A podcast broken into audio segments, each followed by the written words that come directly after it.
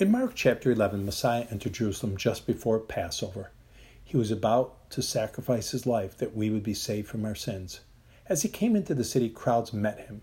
Mark chapter 11, verses 8 and 9 record And many spread their garments in the way, and others cut down branches off the trees and strawed them in the way.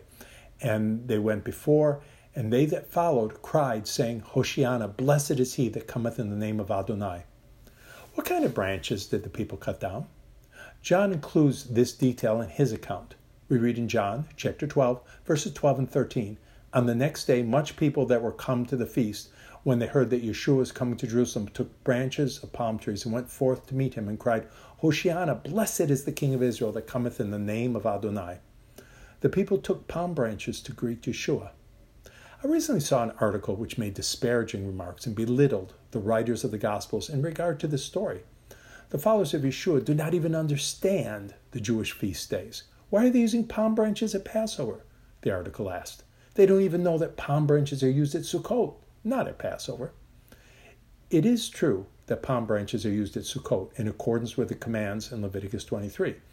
Of course, palm branches were used to honor kings in other cultures. Perhaps the crowds were following a custom introduced by Greeks or Romans. But there is a Jewish tradition to save the palm branches from the Feast of Sukkot till the following Passover. In doing so, we would go from glory to glory. Long ago, palm branches were sometimes saved for six months and then burned as fuel to make the Pesach matzah. Also, palm branches were used to help in the search for chametz before the Passover Seder.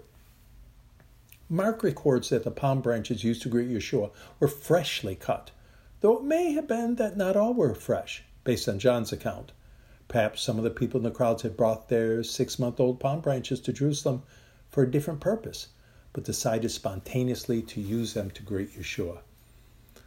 Perhaps the followers of Yeshua were very well acquainted with the Jewish traditions. It seems unreasonable to say that the writers of the Gospels did not understand the Jewish holy days when we see that the life of Yeshua revolves around the Jewish holy days and we see fulfillment in some of the some of the scriptures, some of the commands of the holy days in the life and death and resurrection of Yeshua.